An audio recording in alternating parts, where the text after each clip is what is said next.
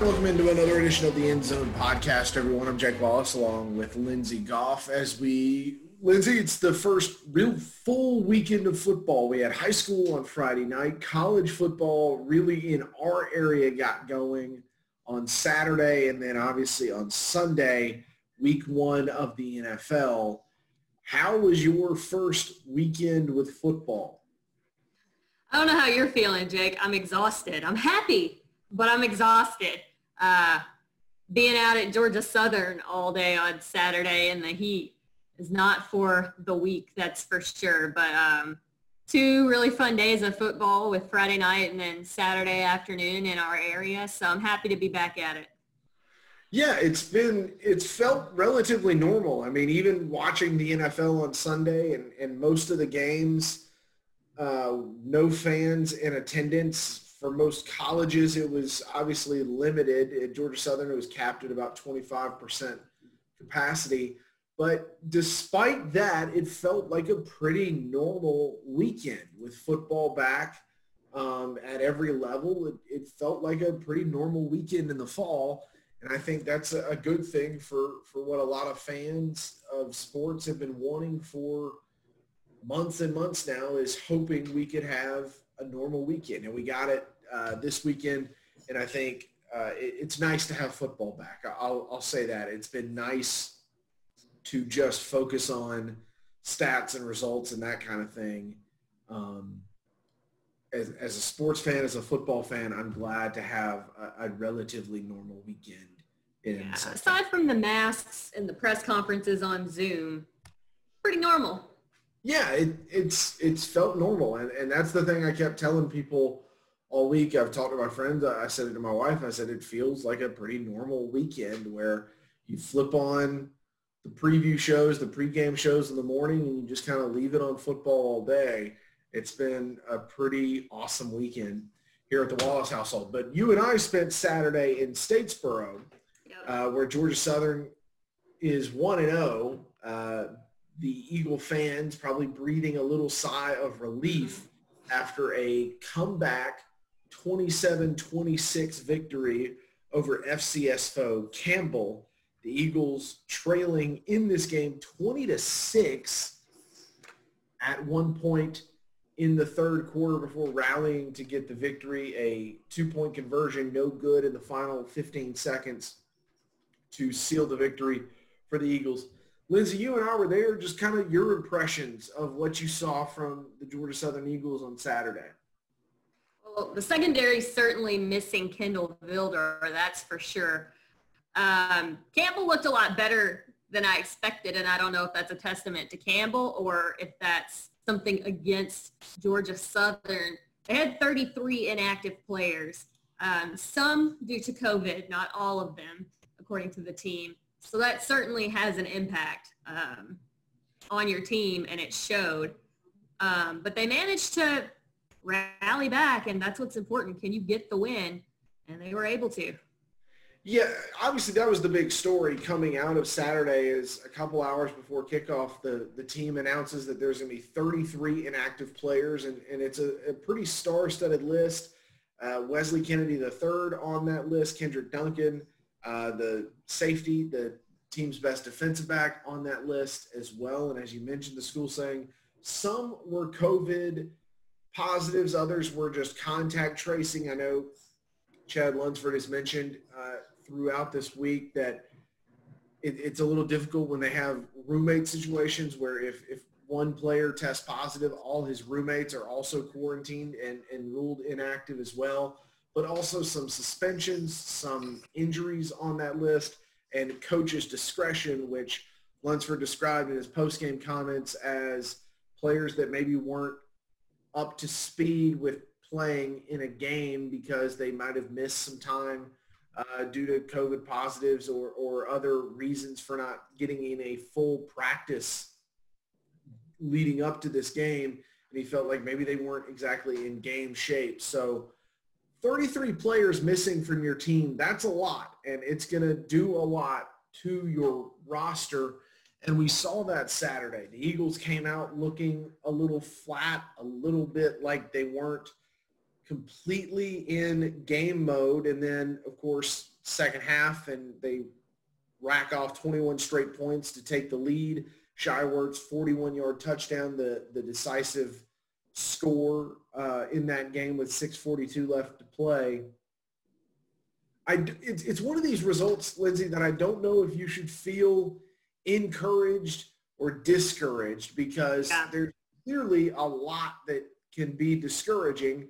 But how much of a factor was it that there were 33 players missing? How much of a factor was it, as Lunsford also mentioned, listen, this team has kind of practiced sporadically since January. They had a couple of spring practice sessions before that was canceled. They missed a full week of practice recently due to some COVID positives and things like that. So I kind of think it might just be the normal in college football this year, where teams – to play devil's advocate, yeah, they're not the only ones. Exactly. It was a good week for the Sun Belt. Georgia Southern – the Fun Belt. The Fun Belt 3-0 against the Big 12. Georgia Southern's not walking out this week with the most impressive performance in their conference, but I think being 1-0, you did not lose to a team you shouldn't have lost to. You got a victory. Now it's time to move forward. Absolutely, yeah. Lindsey, a couple other notable performances from teams of interest. Georgia Tech, I don't want to call it a stunner, but definitely surprising some people with a 16-13 victory at Florida State on Saturday. Tech, of course, won 3 games a year ago, only one ACC victory last season, now 1-0 and getting – that was a come-from-behind win, too. Exactly, yeah. A Florida State team that under – the first game in under new head coach Mike Norvell, of course, the Seminoles have been a program in transition seemingly ever since Jimbo Fisher left. But this is still a good win for a Georgia Tech team that was picked last in the conference. In their preseason poll, they're 1-0. They beat Florida State. And Jeff Collins, this is a program building win. This is a victory that can kind of show Tech players and Tech fans that we are on the right track. What we are doing is working. Now let's see what the rest of the season is going to look like. I don't think Tech's going to contend for the ACC title. I don't think Tech's going to contend for even a division title. But maybe the Jackets can get to a bowl. That would certainly be a success after the transition. Season. Yeah, exactly. Yeah, a bowl, a winning season, any of that would be a big victory, I think, in 2020 for the Georgia Tech Yellow Jackets. As for the team that's probably going to win the ACC, certainly looked really good on Saturday, the Clemson Tigers, winners at Wake Forest on Saturday night, the number 1 team in the country, looking like the number 1 team in the country. Trevor Lawrence threw a touchdown, ran for 2 more. And, Lindsey, the Tigers just kind of did what the Tigers do. They won going away and made it look pretty easy. Yeah, really no surprises there, especially since Clemson overall is pretty healthy and they have most of their star players. So no surprise that they went and did what they do against Wake. Clemson back at home for the home opener this Saturday. They'll host the Citadel in Death Valley. So that was college football Saturday, kind of the real opening Saturday for everyone across the country. Here in the state of Georgia, we are now 2 weeks into the high school football season. 2 weeks are in the book. And, Lindsey, we saw some more impressive performances on Friday night. This was a little bit of a weird schedule. There was not a whole lot happening in really the Savannah proper area. A lot of stuff kind of outside the Savannah area, some games that were kind of out of district, a lot of teams taking the second week off. But I thought there were some really impressive games, and one of them, or impressive teams playing Friday night, and one of which we saw Friday night over at South Effingham.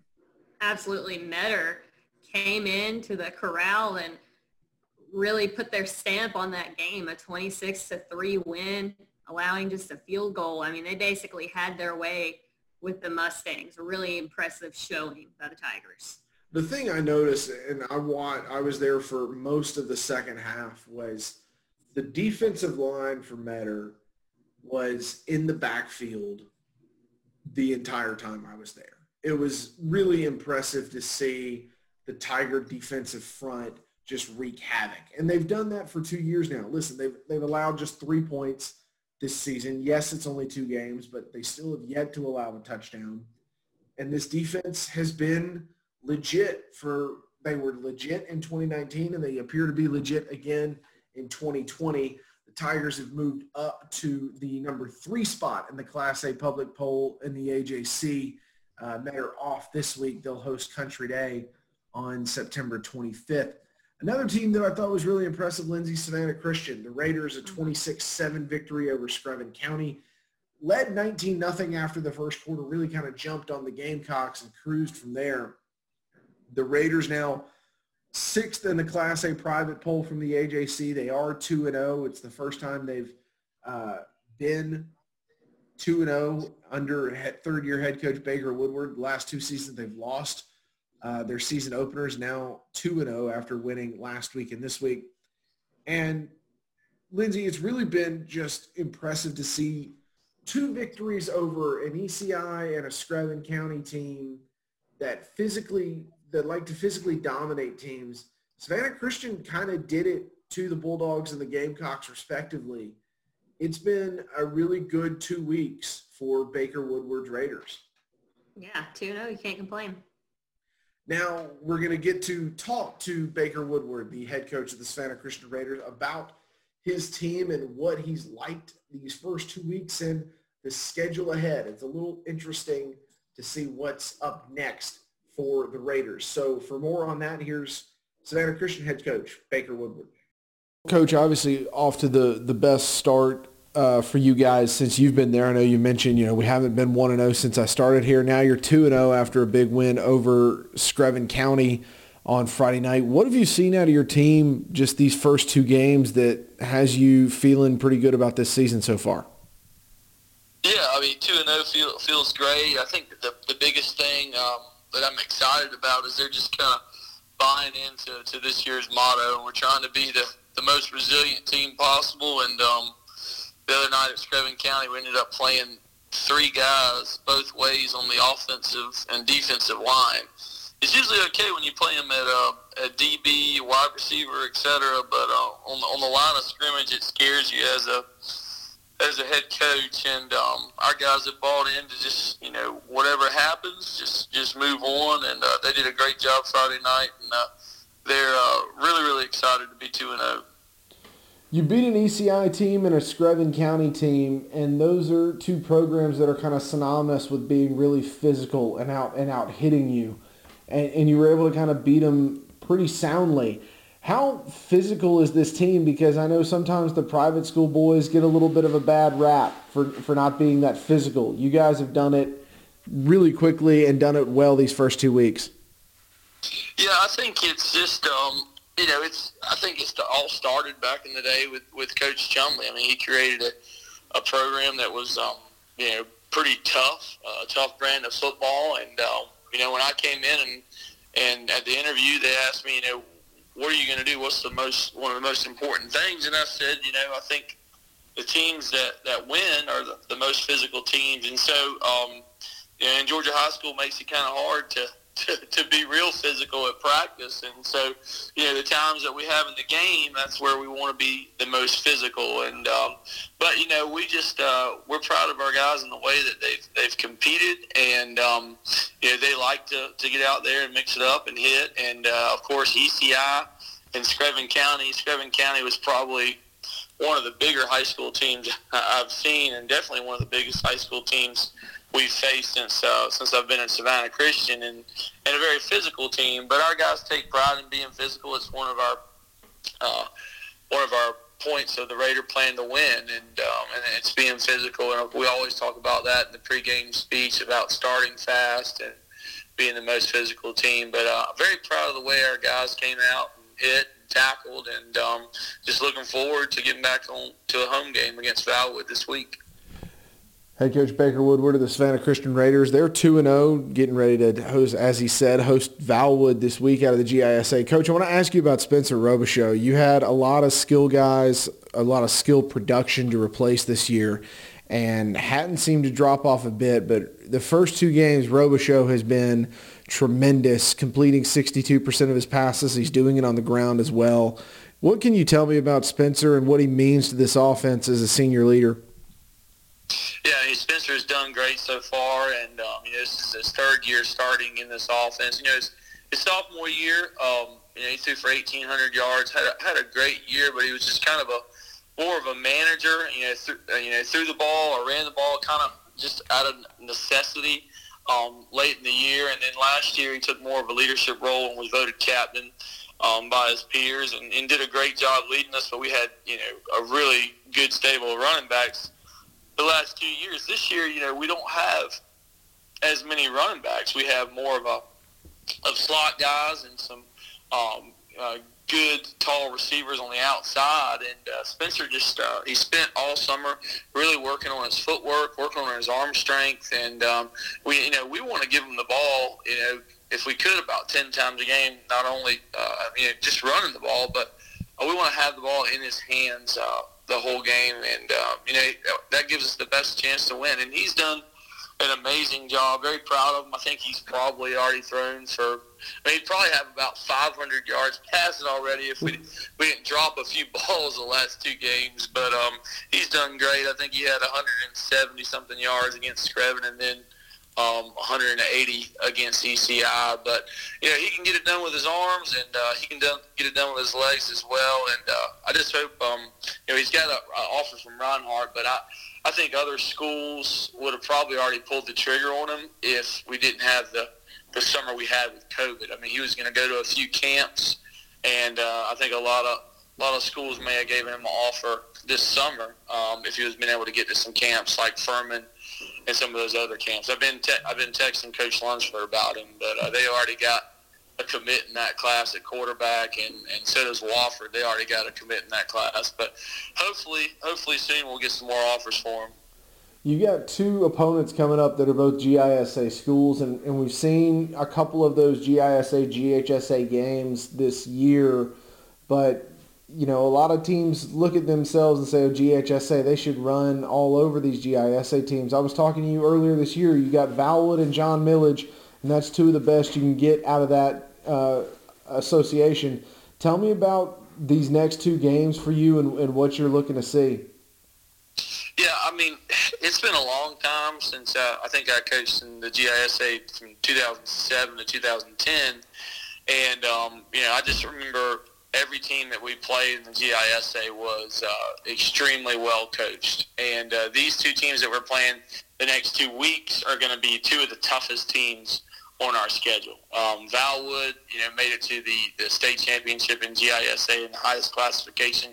And then John Milledge was the other team that made it to the state championship, and John Milledge won the state championship. John Milledge has got a running back that's committed to Tennessee, and a really good running back is going to take all 11 of our guys to tackle him. And then Valwood's got a really good quarterback. They had an awesome receiver, and I believe he transferred to Valdosta. But both of the teams are well coached. They have a lot of talent. And, the schools and GISA, typically people think it's smaller, but these guys' enrollment is actually – pretty much close to ours, and could have the opportunity to see both of these schools in Georgia high school in the coming years. In fact, one school that's been in GISA for a long time is Deerfield Windsor, who just transferred over to Georgia high school. But yeah, these two teams that we're about to play are going to be tough games. Thankfully, we've got them at home,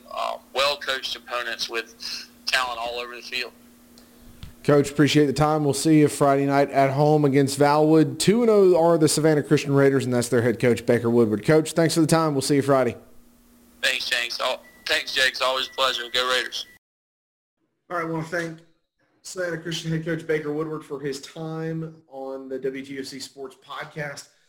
Lindsey, it's been a little strange these 2 weeks, I will admit. I think everyone's kind of starting to get a little more comfortable with the fact that high school football is there, but we're 2 weeks in, and I think we're already starting to see which teams are really for real and which teams are still have a little ways to go, still have things to figure out.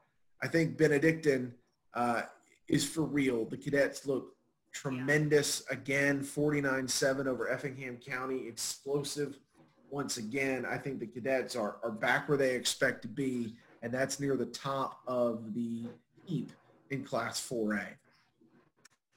I was going to say the same thing. And then Pierce County picked up a 14-0 win over Wayne County Friday night as well.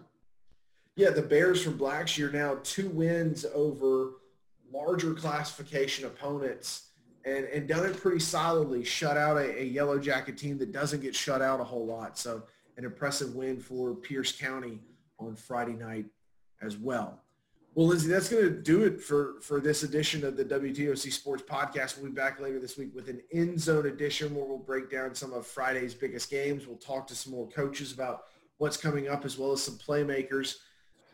It feels like football. I keep saying that, but it's good to have. It's good to have football back. It feels right this time of year to be watching football Friday, Saturday, and Sunday.